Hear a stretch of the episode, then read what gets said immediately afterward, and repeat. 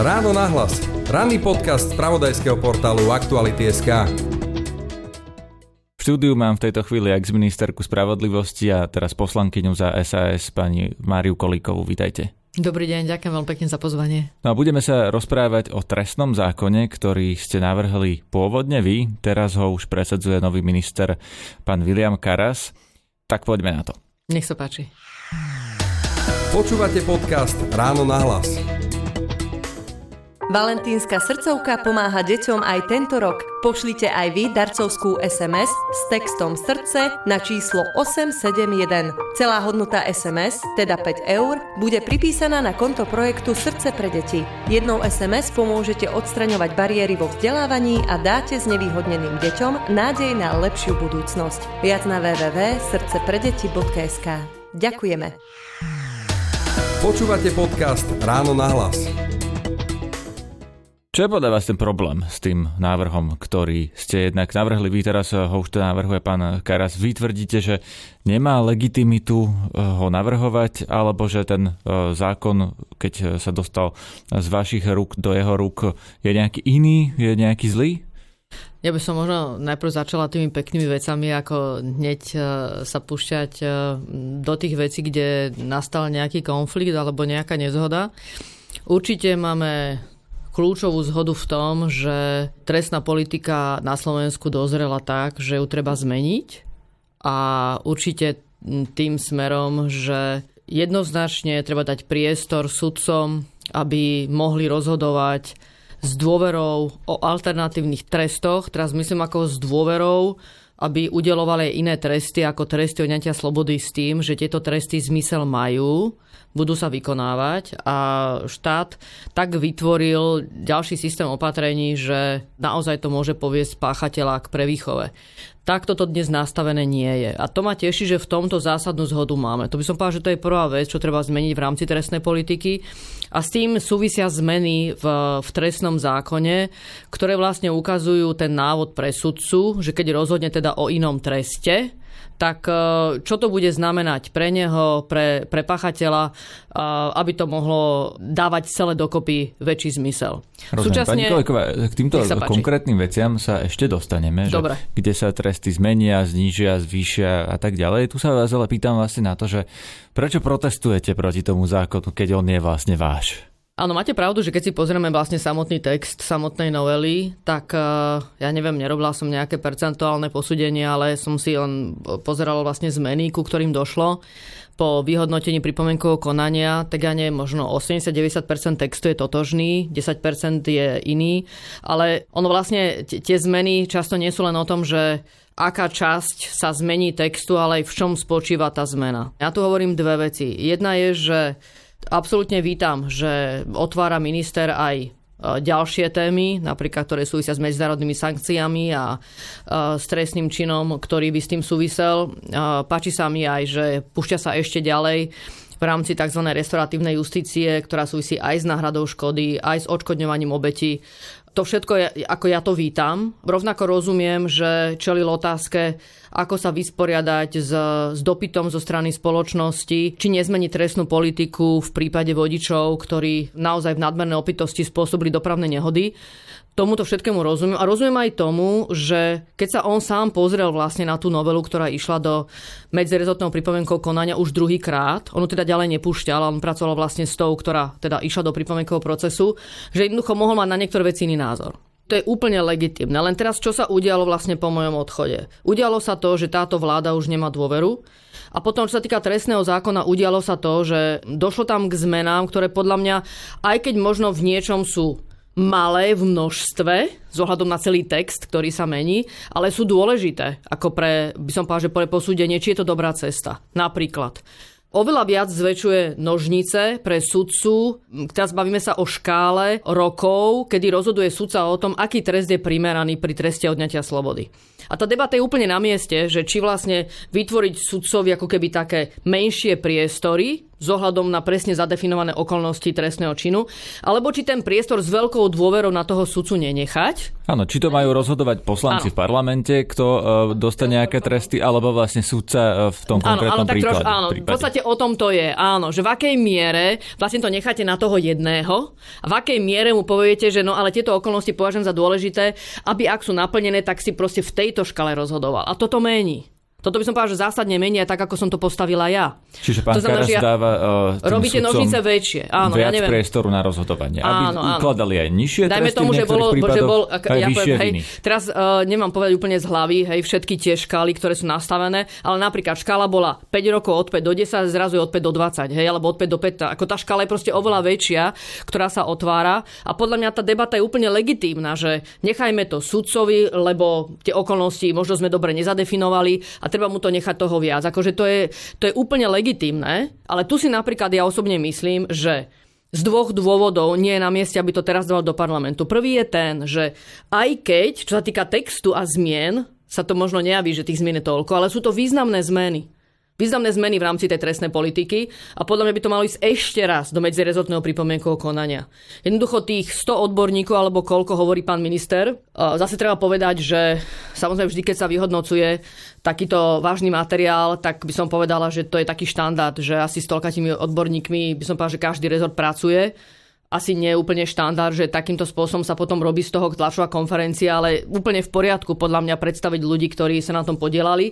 Ale tí ľudia nemôžu nahradiť medzerezotné pripomienkové konanie, ak dochádza k zásadným zmenám v obsahu.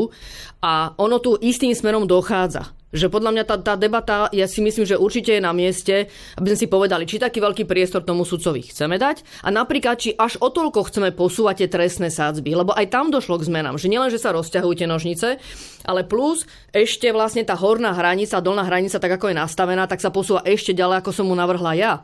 A to zase treba povedať, že ani ja som si nedovolila keď som navrhovala vlastne posun tých trestných sádzieb, že by po prvom pripomienkovom konaní, keď vlastne bolo zrejme, že aj takéto sú pripomienky, že by som to zmenila a rovno s tým išla ďalej na legizaradu. To som neurobila. Preto ten materiál išiel dvakrát do mhm, pripomienkového mm-hmm, procesu. Pani Koliko, aby tomu ľudia rozumeli, aby sme sa nestratili v tých eh, procesoch eh, všelijakých legislatívnych, tak toto, čo hovoríte, eh, že sudcovia vlastne dostanú viac slobody pri rozhodovaní, môže to vyústiť do toho, že ľudia budú mať pocit nespravodlivosti, teda že za ten istý čin dostane niekto v Bardejove na okresnom súde 5 rokov, v Bratislave 15, e, v Banskej Bystrici 12, e, že si vlastne povedia, že veď ten tam dostal málo, ten tam dostal priveľa. Kde je tá spravodlivosť?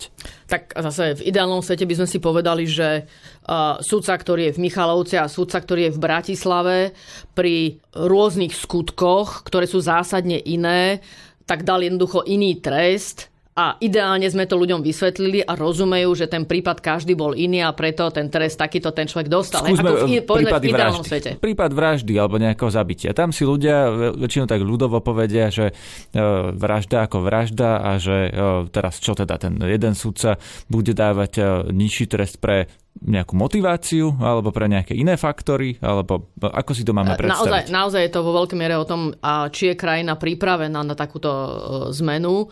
Ale ja si nedovolím teraz e, odmietnúť jeden alebo druhý prístup. To si nedovolím, lebo každý z nich má svoje plusy a má svoje minusy. Tak ako vy hovoríte, že nemusí byť ten systém pripravený na to, aby naozaj primerane vedel posúdiť tie skutkové okolnosti a potom to aj ľudia vedeli dobre prijať, že ten systém je nastavený dobre a spravodlivo. Preto podľa mňa, keď to takto zásadne ideme zmeniť, tak pri najmenšom tá debata by naozaj mala byť otvorená a verejnosti by sa malo predložiť táto zmena tých základných pravidel pri ukladaní trestov. A k tomu teraz dochádza. Takže ono sa to, ono sa to vlastne neukazuje jednoznačne z toho textu, ale keď si ho čítate, tak vlastne vidíte, že tie, tie sadzby sa takto otvárajú a v tomto je tiež tá zmena. Poďme k tým krátkodobým trestom. E, to je novinka, ktorú predstavil minister. Chce napríklad opitých vodičov trestať rýchlo a to tak, že rovno z toho vozidla, ako ho načapajú z viac ako jedným promile, pôjde za mreže a už keď bude vlastne zatvorený, sa bude rozhodovať o väzbe, o treste v nejakom vlastne zrýchlenom konaní a asi trestným rozkazom no a až potom sa bude môcť brániť, keď on už vlastne bude ako keby za tými mrežami a minister Karas tvrdí, že toto bude bude mať prevýchovný účinok, lebo všetko ostatné sme už skúsili, napríklad sprísňovanie trestov, tak teraz skúsime okamžitý trest. Myslíte si, že to zaberie, že vďaka tomuto budeme mať menej ľudí, ktorí jazdia opity? Ja mám, musím sa priznať, veľa pochybností ohľadom účinnosti tohto trestu. A rovnako si myslím, že je to zásadná zmena do našej trestnej politiky zaviesť takýto trest napríklad, ktorý, ak som porozumela, tak vlastne bude ho môcť zaviesť aj popri inak e, podmienečnom treste odňatia slobody. Takže je to významná zmena do celej trestnej politiky. A ja aj rozumiem ministrovi, že chcel priniesť nejaké riešenie, že je tu na to spoločenská objednávka, ale tu si tiež myslím, že toto malo ísť do riadneho pripomienkového konania, kde by o tom bola debata čo nám to prinesie, aké sú s tým skúsenosti v tých krajinách, kde hovorí, že to z nich prevzal, že či napríklad tam naopak to nevyhodnocujú, že by mali z toho upustiť, alebo to nedáva zmysel. My keď sme robili vyhodnotenie ohľadom krátkodobých trestov, lebo aj teraz vlastne môže byť vo výkone trestu človek na 3 mesiace napríklad odňatia slobody, tak nám z toho vyšlo, že vlastne vy neviete ani poriadne začať celý prevýchovný proces, diagnostiku čo vlastne, aký program je vhodný pre daného páchateľa, aby to nebolo o tom, že je v treste odňatia slobody, ale vlastne sa mu ne, primerane nevenujete, aby ten dôvod, prečo vlastne spáchal tú trestnú činnosť, aby ste to dobre identifikovali a pomohli aj e, v tej príprave, v tej náprave, aby vám vlastne ten páchateľ sa vám tam nevrátil späť. Pri tých krátkodobých trestoch vlastne toto neviete urobiť. Takže je to, teraz je otázka, že či skutočne to, že človek je vo výkone trestu bez žiadnej takéto takéto diagnostiky, či to smeruje k jeho prevýchove, v jeho zmene. Že jedna vec je, ako to vníma spoločnosť navonok. A môže to vnímať tak, že to je dobré, ale či to naozaj smeruje k tomu, že ten páchateľ sa tam nevráti. Ako, Minister to, to je tá Karas otázka. hovorí ale, že ten páchateľ sa tam vráti, ak napríklad e, stráti prácu. E, kvôli tomu, že je vo vezení, stráti prácu, lebo tam je, ja neviem, rok, dva. E, ak by tam bol len na, povedzme, 4 týždne, vie si zobrať dovolenku, nejaké neplatené voľno, nemusí stratiť prácu a teda tento kriminogénny faktor, ktorý podľa ministra Karasa spôsobuje, že tí ľudia sa do tej väznice vracajú, odpadne a ten človek človek si zoberie e, lepšie ponaučenie z toho, e, keď ten trest príde okamžite, ako keď príde po rokoch súdenia sa. No ale neviem, tu sa nejak nestretávam vlastne v tej podstate potom takého trestu, lebo buď ten trest, ktorý je primeraný, je teda trest odňatia slobody na nejaké obdobie a ten má byť primárny zohľadom všetky skutkové okolnosti, tak nemôžeme asi niekoľkoročný trest vynahradiť e, rýchlým trestom na pár dní. Hej, to asi takto nesedí, to sa mi nezdá, že toto by chcel povedať pán minister. Skôr sa domnievam, že to, čo by malo byť cieľom tohto trestu je, že jednoducho zavediete nový trest, aby ste akoby odstrašili naozaj s tým, že to bude mať ostrašujúci účinok v prvom rade, že sa jednoducho také činy nebudú páchať. A toto si ja nie som teda istá, že to by malo nastať. A ak je o tom presvedčený, tak uh, si myslím, že k tomu bolo dobré mať aj nejaké dáta a bolo by na mieste, uh, aby takéto zavedenie takéhoto trestného činu prešlo medzirezortným pripomienkovým konaním. To si myslím, že by bolo naozaj dobré. Takže váš hlavný argument proti tomu, čo robí teraz minister Karas, vlastne ani nie je, že to, čo navrhuje v tých zákonoch, je z princípu nesprávne. Váš hlavný argument je, že malo by sa s tým ešte počkať a prediskutovať znova v medzirezortnom pripomienkovom konaní, to znamená, aby všetky inštitúcie znova už po tretí krát dávali k tomu pripomienky. No, nie, takto to nie je. Ja sa nestotožňujem ani s tými krátkodobými trestami, ktoré sú pre riešenie dopravných nehôd. Nestotožňujem sa ani s tými väčšími nožnicami teraz pre, pre sudcu a ani s posúvaním tých trestných sádzieb ešte ďalej, čo sa týka dolných alebo horných hraníc. Akože keď sa bavíme o tom, čo ja považujem za správne, tak toto nepovažujem za správne. Keď sa pýtate, že obsahovo, či sa s tým stotožňujem alebo nestotožňujem. Rozumiem. Tak poďme k tým trestným sadzbám, lebo tam sa najviac hovorí o ekonomických trestných činoch. Napríklad taká legalizácia príjmu z trestnej činnosti, to je to známe pranie špinavých peňazí. Tam, ak mám správnu informáciu, teda ono je to zložitejšie, ale sa to zhruba e, mení tak, že teraz je to 12 až 20 rokov, čo je naozaj e, vysoká sadzba a e, neskôr to bude teda podľa toho, že koľko tých špinavých peňazí periete, zhruba 5 až 12 rokov. Podľa vás treba až takú prísnu sadzbu tých 12 e, až 20 rokov je primeraná a nestačí tých 5 až 12? No, to je presne tá debata, podľa mňa, ktorá to nejde teraz o to, že musíme mať neviem koľko procesov, ale je to zásadná zmena. Takže ja som bola pripravená urobiť posuny, ale tieto posuny neboli až uh, rádovo, by som povedala, v takýchto veľkých nožniciach, ktoré tu teraz nastávajú. Môžem vám povedať konkrétne, nemám tu teraz tú tabulku, mám aj porovnanie vlastne okolko, ja som navrhovala, aby išlo do legislatívneho procesu posun tých trestných sadzieb. Vy teraz hovoríte vlastne, bavíme sa o tom, že koľko je to, ako je to teraz nastavené. Tie trestné sadzby ja som navrhovala posunúť, len som ich nenavrhovala posunúť v takejto veľkej miere. Hej, v tom považujem za zásadnú zmenu. A ak sa ideme s tým posúvať ďalej a ešte vytvárame väčšie nožnice pre sudcu, tak k tomu hovorím, že ja nemôžem samozrejme e, nejakým spôsobom zabrániť, ani nemám ani tú silu, ani samozrejme taký politický mandát, aby som mohla presadiť to, čo ja považujem v tomto momente za správne, ale ak sa tak rozhodol súčasný minister, tak sa domnievam, že potom musí k tomu dať normálnu debatu v rámci procesov, ktoré tomu náležia. To hovorím. Pán minister Karas tam navrhuje e, napríklad napríklad eh, zrušiť trestnosť, ak eh, mám správnu informáciu, tých opakovaných malých krádeží, keď niekto ukradne niečo s hodnotou, myslím, do 500 eur. No, ak to teraz ukradol trikrát, tak už sedí za mrežami. Ponovom eh, by sa zrušila trestnosť tohto, od čoho si vlastne sľubuje, že tí ľudia, ktorí sú za to odsúdení, za tieto drobné krádeže, že budú prepustení z väzenia, pretože on hovorí, že jednak máme priveľa väzňov a jednak niektorí tam idú dobrovoľne do tej väznice, napríklad pred zimou niečo ukradnú, aby prezimovali v base.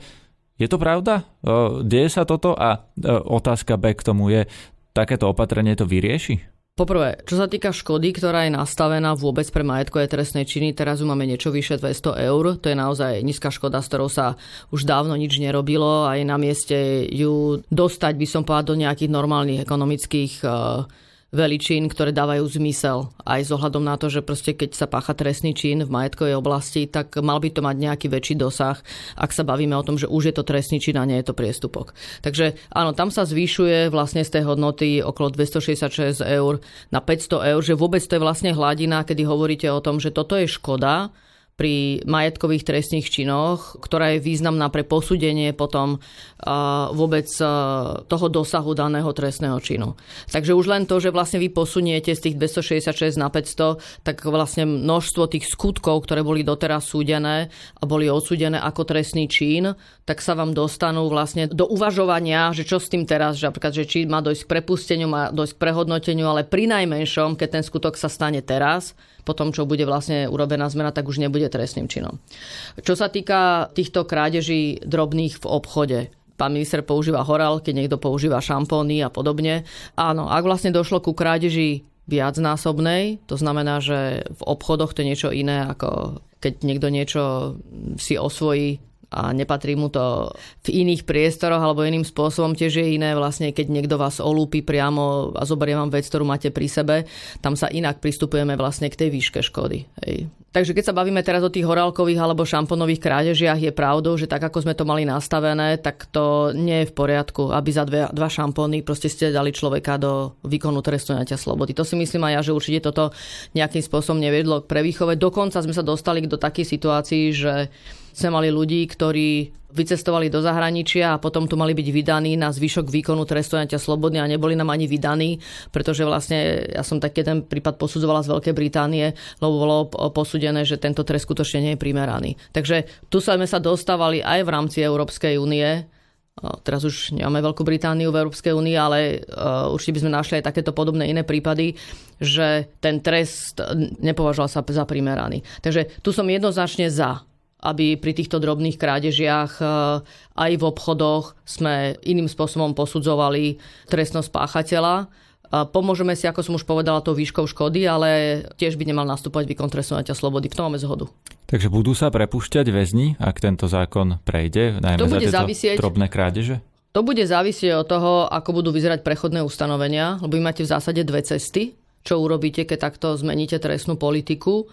Jedna je, že posúdite spätne vlastne všetky trestné činy na základe vlastne nového nastavenia trestnej politiky alebo sa to bude už vzťahovať vlastne na nové skutky, ktoré sa páchajú. Lebo je taká univerzálna zásada v trestnom práve, teda jediná výnimka z pravidla e, zákazu retroaktivity, teda že zákon nemôže platiť dozadu na to, čo sa stalo v minulosti, je to, keď je to v prospech toho páchateľa. Takže keď bude nový zákon, ktorý v prospech Nie je to toho automatika, páchateľa, ale tento priestor tu je. Áno, takže je to možné, že sa budú tí väzni prepúšťať? Závisí to od rozhodnutia aj ministra, aké budú vyzerať prechodné ustanovenia.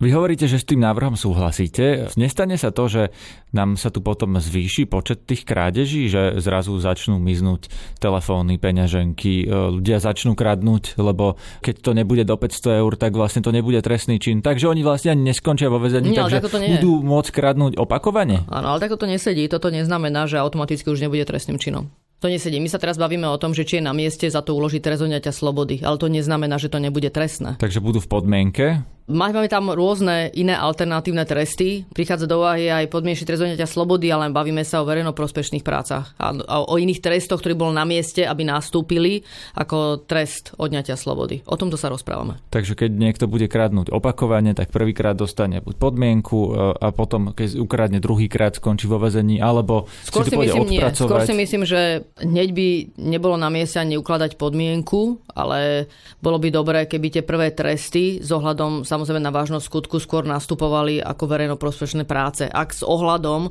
na tie okolnosti prípadu toto dáva zmysel pre tú prevýchovu. To skôr vidím ako zmysluplné. Počúvate podcast Ráno na hlas. 5 rokov od vraždy Jána Kuciaka vydala redakcia Aktuality.sk mimoriadnu knižnú publikáciu Kuciak, reportáže 2015 až 2023. Výber najzásadnejších článkov investigatívneho novinára doplňajú zistenia vyšetrovateľov a rozhodnutia súdov. Knihu Kuciak predstavíme v pondelok 20. februára o 18. hodine v Starej tržnici v Bratislave. Odporúčame vám rezervovať si miesto vopred na webe Aktuality.sk. Počúvate podcast Ráno na hlas. Ešte tu máme pred sebou dve témy, ktoré sa týkajú tohto trestného zákona. E, jedna e, sú znásilnenia, pretože vy ste zaviedli do zákona, opravte ma, ak sa mýlim, či to prešlo, neprešlo, lebo viem, že tam toho bolo viac tých pripomienkových konaní, návrhov zákonov, že vlastne definícia znásilnenia mala byť podľa vás, že je to vlastne akýkoľvek e, sexuálny styk bez súhlasu. No a pán minister Karas to z tejto definície vypúšťa, ponecháva tú starú definíciu, definíciu, že je to vlastne použitie násilia, donútenie. E, no a on tvrdí, že on to vlastne len upresňuje, že v inom ustanovení zákona uh, hovorí o tom, čo je to vlastne ten súhlas a že ten súhlas e, on všade, kam chodí v rozhovoroch, hovorí, že to upravuje tak, že aby vlastne obeď, ktorá je pasívna a vlastne aby pasivita nebola považovaná za vyslovenie súhlasu. Takže poďme v tom upratať. Čo ste e, do toho zákona vlastne presadzovali vy? Čo prešlo, aký je stav? Čo presadzuje pán Karas? A hlavne, ako sa to prejaví v praxi? Vypočula som si pána ministra v tejto súvislosti a myslím si, že je tu vážne nedorozumenie ohľadom trestného zákona a ustanovenia, ktoré hovorí o súhlase poškodeného s trestným činom, pretože tam dochádza k zmene, to je pravda, že sa lepšie formuluje, čo všetko sa považuje za súhlas poškodeného e, s trestným činom. Ale ak nezmeníte skutkovú podstatu trestného činu, a vy nepoviete, že vlastne trestný čin, ak sa bavíme o znásilnení, tak je spáchaný aj vtedy, ak tu chýba súhlas aktérov, tak jednoducho potom to nie je znásilnenie, ak tam ten súhlas chýba, ale nie je to pod hrozbou násilia alebo násilím alebo s využitím bezbranosti. Takže momentálne k tomu, čo ste povedali, je, že dnes pri znásilnení sa rozprávame o situácii, kedy obeď buď bola donútená vlastne k tomu aktu pod hrozbou násilia, alebo násilím, alebo s využitím bezbranosti. Pri tej bezbranosti sa bavíme o prípadoch, kedy obeti bolo podaný alkohol alebo omamné látky, alebo s ohľadom na vek, ale keď som si pozrela judikátor, bavíme sa o veku do takých desiatich rokov, toto je tá bezbrnosť, ktorá tu bola e, zneužitá. To znamená, že pri obeťach, kedy sa rozprávame o 15, 16, 17, 18, viacročných, čo s ohľadom na štatistiku sú jednoznačne skôr ženy, tak tie prípady toho tzv.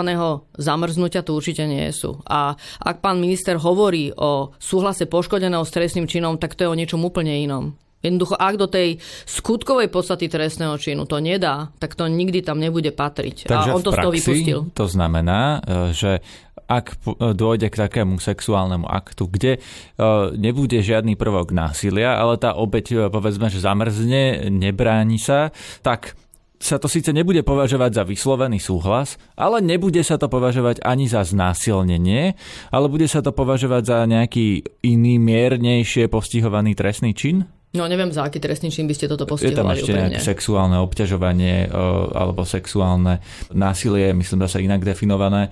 No, ale rovnako tam e, neviem nájsť, po čo by ste to dali, pretože tým, že tam chýba vlastne táto skutková podstata bez súhlasu, tak to tam neviete dostať. O to, toto je ten problém. Takže to môže znamenať, že tí páchatelia vyviaznú bez trestu. Presne tak. Rozumiem. Ešte jedna téma, marihuana, alebo teda meké drogy. Dlho sa rozpráva o dekriminalizácii, to sa vlastne odsúvalo, e, ešte dekriminalizácia nebola prijatá, ale toto, čo teraz navrhuje pán minister Karas, nie je to čiastočná dekriminalizácia, že vlastne stanoví sa nejaké množstvo, aké môže mať vlastne ten človek pri sebe, e, ktoré keď bude 1 gram alebo 2 gramy alebo e, nejaké podobné malé množstvo, tak nebude postihovaný trestným právom, ale len priestupkom, čiže de facto veľmi malé množstvo marihuany bude dekriminalizované. Takto by som to určite nepovedala, pretože už teraz vlastne ste mali ustanovenia, ale takého vágnejšieho typu v trestnom zákone, ktoré vám e, neodkazovali na presné množstva, ale odkazovali na dávku pre užívateľa a podobne. Že, to znamená, že z toho sa odvodzovala judikatúra, aká tá dávka sa považuje za tú, kde už to spadá po trestný čin a aká tá, ktorá tam nespadá, bez toho, aby to bolo presne špecifikované. Takže teraz e, to, čo dávate do trestného zákona, dávate jasné odkazy, aké presné množstva sú tie, ktoré vlastne keď nájdete teda u páchateľa, tak už sa považujú za trestné a ktoré tam nespadajú a pomáha vám to aj na to odlišovanie potom tých skutkov, ktoré súvisia s, s prechovávaním pre svoje vlastné uh, užívanie a pre uh, distribúciu.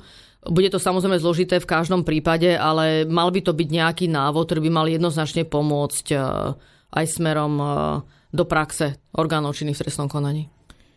Čo sa zmení v praxi pre tých užívateľov? E, majú si to naozaj všimnúť, že čo presne je tam v tom zákone písané? Inými slovami, zmení sa tá trestná politika, ktorá je doteraz, že napríklad mali sme prípad toho Roba Junka, ktorý skončil pôvodne na 12,5 roka vo vezení za to, že teda on opakovane e, mu boli nájdené e, množstva marihuany, ktoré sú síce užívateľské, ale neboli úplne malé.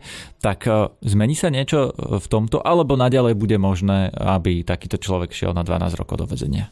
Jednoznačne e, tu bude väčší priestor pre sudcov, posúdil takýto prípad a jednak sa bavíme teraz o výkone trestu odňatia slobody, aby ten vedel primeranejšie posúdiť s ohľadom na okolnosti a potom bavíme sa aj o prepadnutí majetku. A ja tu vítam, že sa pustil aj do prepadnutia majetku a v podstate tam nechal tú filozofiu, ktorú ja som navrhla. To znamená, že na jednej strane je tam príkaz pre sudcu uložiť prepadnutie majetku vo vymedzených prípadoch, ale na druhej strane sa sudcovi dáva z ohľadom na okolnosti prípadu vlastne urobiť výnimku z pravidla. A toto je podľa mňa tá cesta. Aj ako na jednej strane ukladať prepadnutia majetku, na druhej strane dať možnosť sudcovi robiť výnimky. Ale neurobiť to naopak, že urobiť z toho prepadnutia majetku možnosť, e, kedy sudca bude v každom prípade zvažovať, že či vôbec áno alebo nie, ale tá cesta by tu mala byť jednoznačná. Toto je trestný čin, kde sa má ukladať trest prepadnutia majetku, ale môžu byť vynimočné okolnosti, pre ktoré proste posúdi primeranosť toho trestu. Ale tam e, to prepadnutie majetku sa e, má ukladať len pri nejakých veľkých množstvách, alebo keď je preukázané, že išlo o výrobu a napríklad nejakého dílera? Tam sú presne vymedzené trestné činy a určite bavíme sa o takých trestných činoch, kde tie množstva sú samozrejme už toho väčšieho rozmeru.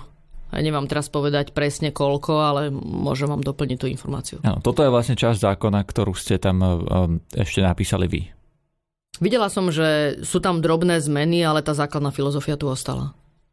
Máte obavu z toho, čo sa stane v parlamente, keď e, sa to tam dostane na rokovanie, že či niektorí poslanci budú ešte tam, ja neviem, navrhovať nejaké zmeny, úpravy, politicky vyjednávať. Videli sme poslanca Tarabu, ktorý bol aj za ministrom Karasom, ktorý presadzoval zníženie sadzieb pre ekonomické trestné činy, aj pre tie, ktoré vieme, že hrozí trestné stíhanie pánovi Koščovi, ktorý s pánom Tarabom podnikal a je s ním spojený. Čiže sú tam také podozrenia aj z konfliktov záujmov niektorých poslancov. Vieme, že niektorí poslanci boli trestne stíhaní, či už aj odsúdení, napríklad pán Mazurek. Mali sme trestne stíhaných poslancov Smeru, ktorým to zastavil generálny prokurátor Žilinka. No a títo ľudia dostanú e, v pléne do rúk trestný zákon a majú e, možnosť dávať pozmenujúce návrhy a politickými obchodmi obchodovať, že čo bude e, v nastavení trestného práva. Nie je toto riziko? Je to obrovské riziko. Preto sa už opakujem, ja hovorím na jednej strane, áno, treba zmeniť trestnú politiku, ak ale minister chce ísť ešte ďalej, mal by to dať do normálneho procesu, na normálne pripomienkové konanie. Nestačí, že bol na tlačovej konferencii s množstvom odborníkov, to nemôže nahradiť normálny legislatívny proces. A druhá vec je, že momentálne vlastne nie je vôbec zrejme, o akú väčšinu sa minister opiera v parlamente. To znamená, že vôbec nie je zrejme, že ak s tým návrhom, s ktorým pôjde na vládu, že vlastne má šancu, že naozaj s týmto návrhom aj prejde parlamentom. Takýto predpoklad tu vôbec nie je. Práve naopak to, čo sa ukazuje, a vyplýva mi to aj z vyjadrení pána ministra, je, že je pripravený vlastne rokovať s každým, čo v zásade je pekné, ale ja keď som si vypočula vlastne aj v rozhovore s, s pani poslankyňou Sákovou, že jej názor je, že samotná novela teraz, akú predkladá pán minister, je málo ambiciózna, tak uh, to je tiež legitimné si myslím, že treba ísť ešte ďalej. Len uh, tohto sa obávam, čo sa teraz vlastne udeje, keď to príde do, do parlamentu legitimne môže mať rôzny názor na to, ako má vyzerať trestná politika v štáte, ale nemyslím si, že e, sa to má takýmto spôsobom upratať v parlamente. Tie zásadné rozhodnutia by mala urobiť vláda a mala by za to nezodpovednosť. To by nemalo byť o tom, že donesiete takýto návrh do parlamentu a potom z toho niečo bude. Ako takto nefunguje parlamentná demokracia. No ale vždy to príjmajú poslanci v parlamente. A to by sa nestalo, že sa to zdrží a potom, či e, by sa malo čakať e, vlastne až na nový parlament, ktorý nevieme z akých ľudí bude zložený, alebo vy vlastne máte výhrady voči tomu, čo robí pán Karas, ktorý to chce stihnúť ešte za e, tohto parlamentu. Ja určite nechcem hovoriť za neho, ale myslím si, že v istej miere nezodpovedné takúto veľkú vec doniesť do parlamentu, kde nemá jednoznačnú väčšinu. To si myslím. Na druhej strane som presvedčená, že zmenu trestnej politiky treba. Takže proste takto je, ale nastala zmena okolností, e, vláda nemá dôveru, neopiera sa o jasnú väčšinu v parlamente. Proste k tomu došlo. Ja neviem, ako bude nastavený minister s, s návrhom, ktorým pôjde do parlamentu. Bude to jeho rozhodnutie, či za niektorých okolností E, bude pripravený ten návrh stiahnuť alebo nie, neviem. Vôbec neviem, ani som nepočula k tomu je z jeho On strany povedal vyjadrenie. jasne, že e, ak by naozaj to prekročilo nejakú hranicu, tak celý ten návrh stiahne. Otázka samozrejme, aká je tá hranica. Ale moja otázka na vás je, keď hovoríte, že tú zmenu trestnej politiky treba, treba ju urobiť, no ale ak sa bude znova odkladať, budeme sa spoliehať na nejakú budúcu vládu, ktorá nevieme, aká bude, či to nedopadne ešte horšie, či to nedopadne tak, že sa to nezmení, alebo že to možno nejaká budúca parlamentná väčšina zmení k ešte väčšej nespokojnosti, či už vašej, alebo možno aj tých aktérov v tom systéme. Ja si myslím, že by sme sa nemali takto pochmurne pozerať do budúcnosti. Je úplne v poriadku, že v predčasných voľbách ľudia si zvolia svojich zástupcov a tí zástupcovia budú formovať politiku. Tak to jednoducho je. Na tom je postavená demokracia, či sa nám to páči alebo nepáči. A teraz je to postavené tak, že parlament e, nevyslovil dôveru vláde a tak tu teraz sme. A ak má nastať zásadná zmena trestnej politiky, no tak je to zásadná otázka. Tak toto tiež je. Rozumiem, to je samozrejme na interpretáciu ústavných právnikov. Tu mi vlastne nahrávate ešte na úplne poslednú otázku, že na ministerstvo spravodlivosti sa teraz obrátila vláda s tým, aby ministerstvo povedalo, čo vlastne je zásadná otázka, ktorú už vláda riešiť nemôže a týka sa to e, napríklad aj MIGov, lietadiel, či ich môžeme, nemôžeme dať na Ukrajinu. Keby ste vy boli ministerka, vy ste tiež právnička, máte asi na to nejaký názor, tak e, sú MIGI zásadná otázka zahraničnej politiky? Podľa mňa to takto nestojí. pretože otázka MIGov sa sem dostala vlastne do éteru verejnej diskusie na základe vyjadrení súčasnej vlády. Keby súčasná vláda v takejto miere neprezentovala otázku MIGov, tak by sme ani nemali momentálne dilemu, že či to je alebo nie je otázka tak zásadného charakteru, že vlastne táto vláda k tomu už nemá mandát. Takže toto podľa mňa je stále ten priestor, kde sme sa jednoducho ocitli a je nový. A ten je ten, že táto vláda dôveru nemá. Je trošku v prekérnej situácii, že nevládne jeden mesiac alebo dva, ale bude vládnuť teda až do septembra. Tá situácia v tomto prekérna je. A preto by mala byť aj veľmi citlivá podľa mňa vo vyjadreniach akékoľvek politiky, ktorú robí, lebo v istej miere ona sama vlastne hovorí, čo sú rozhodnutia zásadného charakteru. Napríklad pri otázke migov v tomto momente ja si nemyslím, že my musíme zásadne toto vyriešiť, pretože momentálne predsa tie migy neodovzdávame. Ako teraz momentálne tomu nečelíme. No ale vláda to momente... asi chce, aj Ukrajina o to požiadala, tak ja tá vojna za... prebieha teraz, asi nebudú čakať e, do septembra e, jednotky Ruskej federácie s nejakými útokmi. E, Ukrajina Za to vláda teraz. má jasné kompetencie, v ktorých môže konať a môže rokovať, vyjednávať pozície a je dosť možné, že keď dojde k tomu rozhodnutiu, už to nebude téma zásadného charakteru. O tom hovorím. My tu otvárame vlastne tému MIGO ako prvá krajina takto verejne a podľa mňa sme to vôbec nemuseli urobiť. A nemusela to urobiť vláda, nemusel to urobiť ani premiér, nemusel to urobiť ani minister zahraničných vecí, že kladú túto otázku ako otázku zásadného charakteru a potom sa divia, že o tom téma, či to je alebo nie je otázka zásadného charakteru.